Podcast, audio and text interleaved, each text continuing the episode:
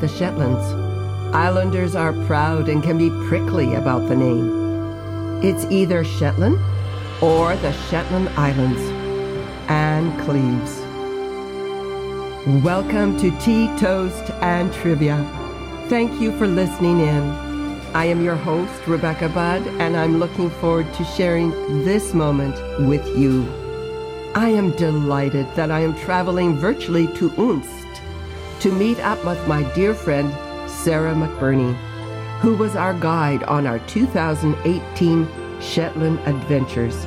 Sarah conducts exclusive guided tours with personalized itineraries for visitors to Shetland from all over the world.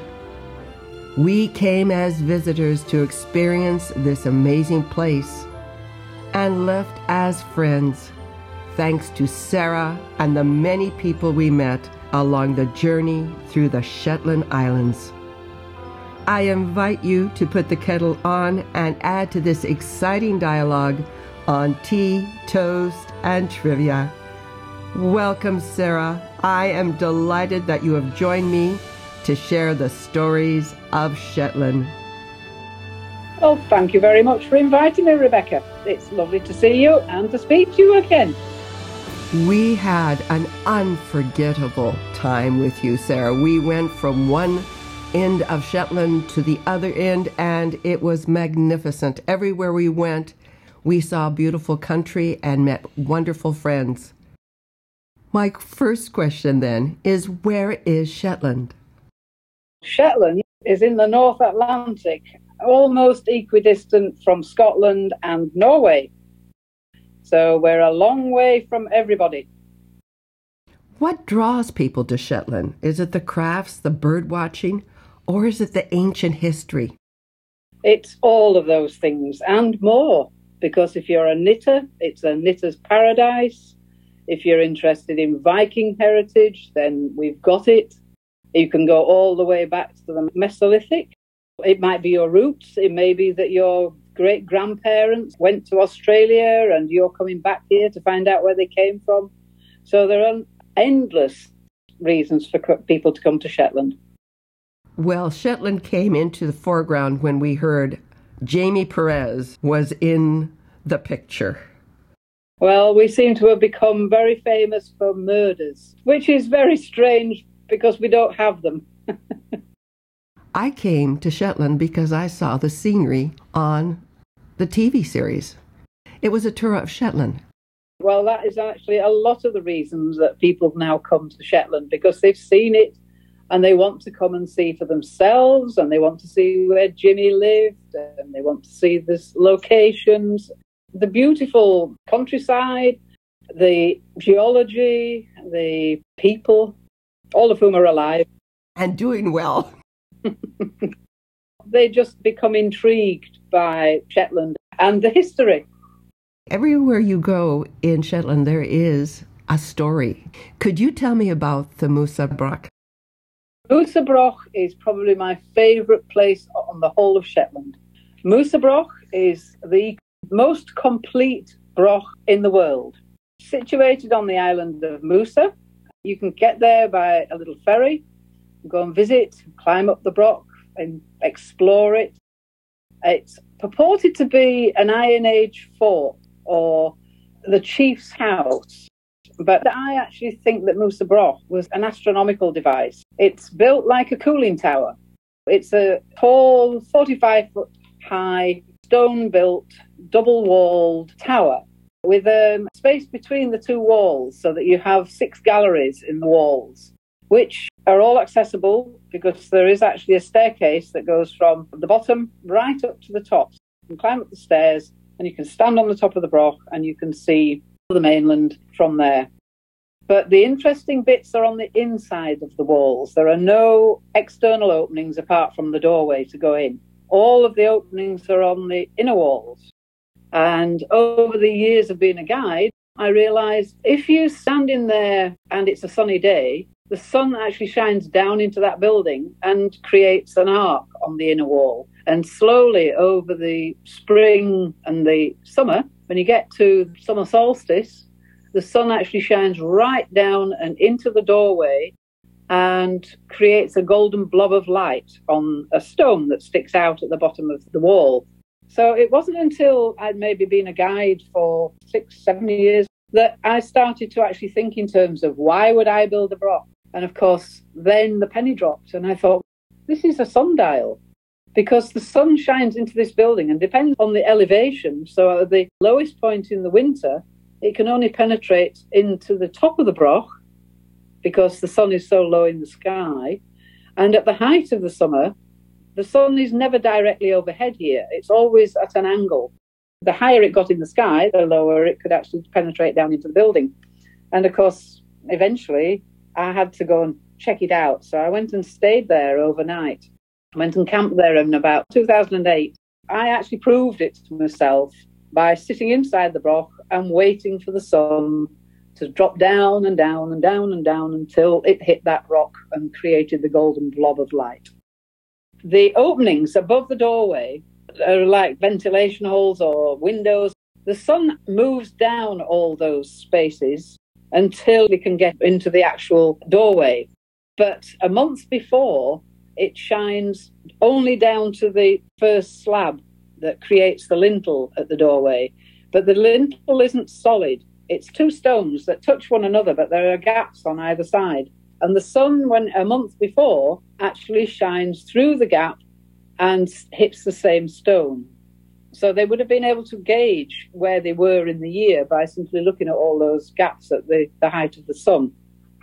I don't know if all the rest of the brochs, because we do have the remains on Shetland of around 122 broch sites. Um, some of them are identifiably brochs, some of them you know that it was a broch just because of the shape of what was left. Some stonework survived, like the one in Lerwick at Clickimin and the one at Jarlshof. But this is the only complete one. It's the only one we've got to go on as to what a broch was actually like.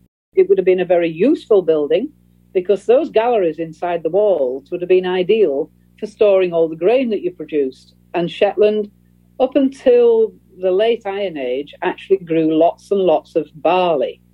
And if you're going to grow lots of grain, you have to keep it in the right conditions. Otherwise, you won't have any seed for next year, any grain to turn into flour.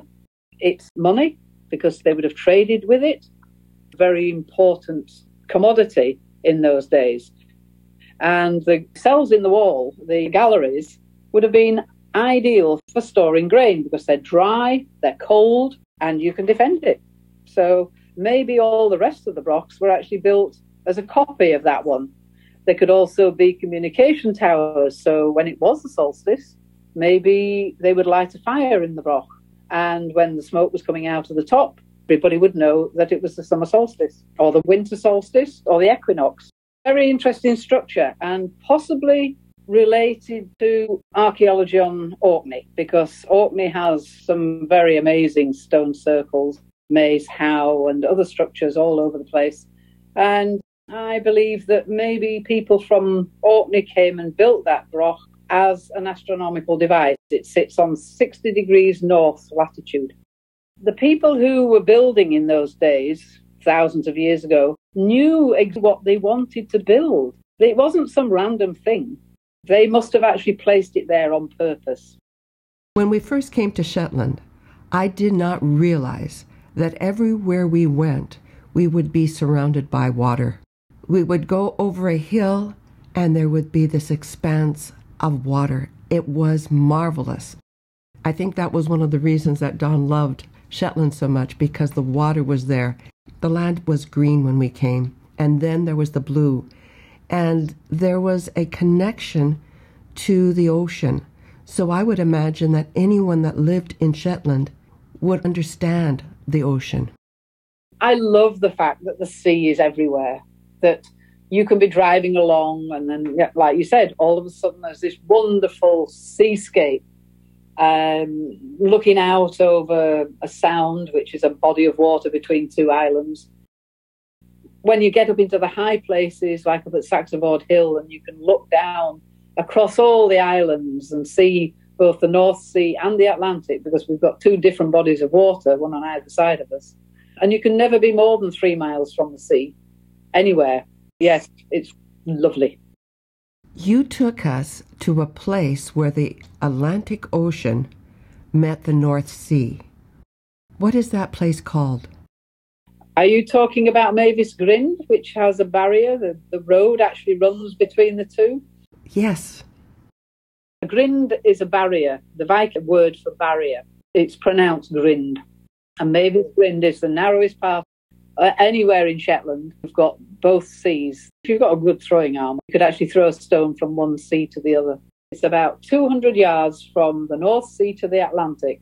When you stop and you look, you realize that actually the two bodies of water are not the same height.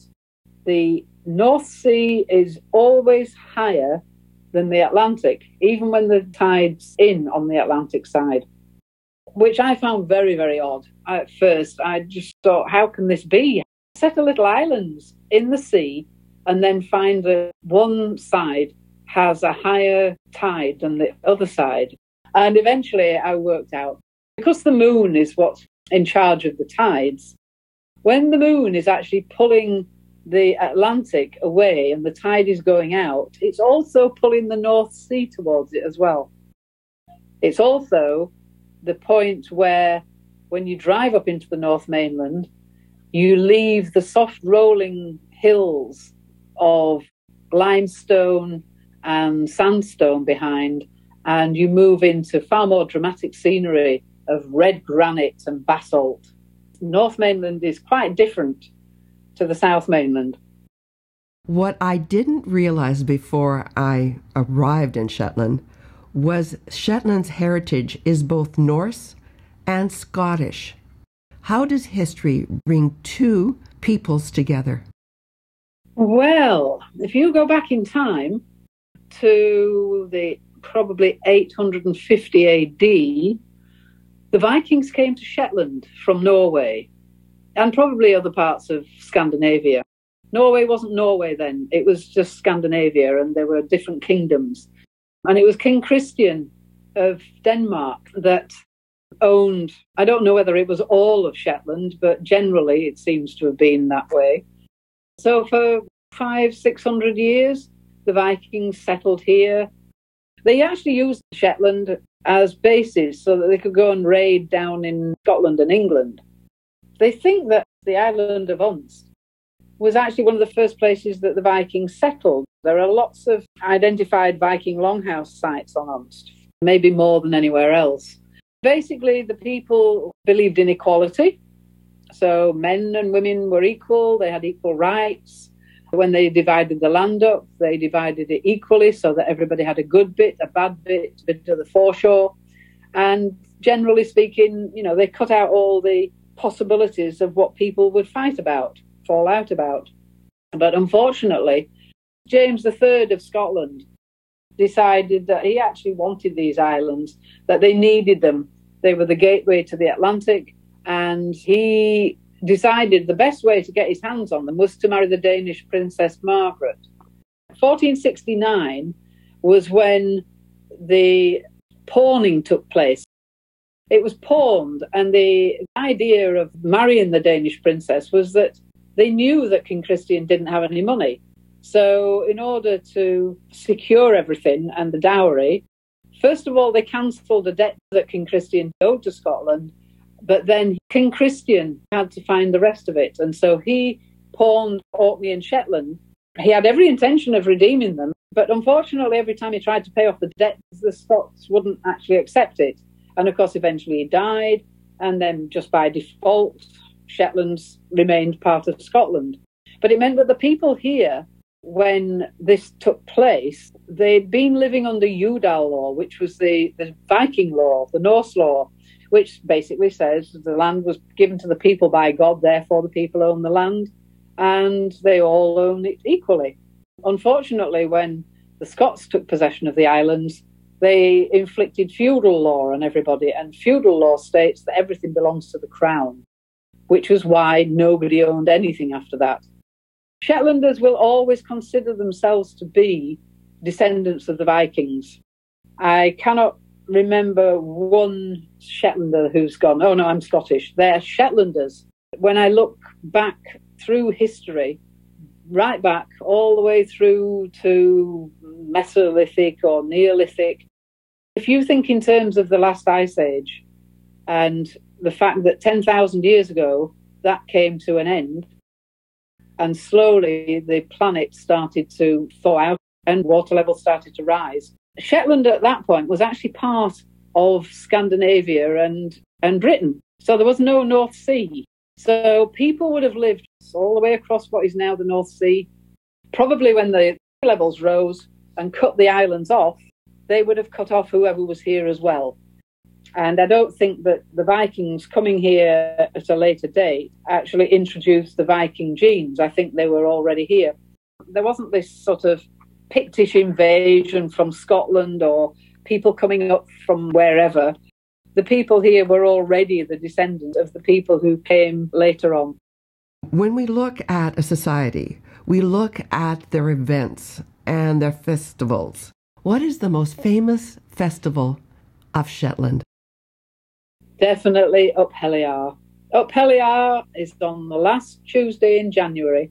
It's the Viking Fire Festival that welcomes the coming of lighter nights and the end of winter. It's perfectly timed because by the time you get to the last Tuesday in January, obviously you're about five weeks from the winter solstice. You actually are quite aware of the fact that every evening it's probably about five more minutes of daylight. So when it's dark at half past three in the afternoon on the winter solstice, maybe by the time you get to Up Helly Aa, it's four o'clock when it gets dark. But you're very aware from that moment on that you are actually climbing out of the darkness and towards the sunny light nights again. We have so missed the last two years of no Up Helly Aas. It has been so strange not to have Up Helly Aa. It is brilliant. It is just marvellous.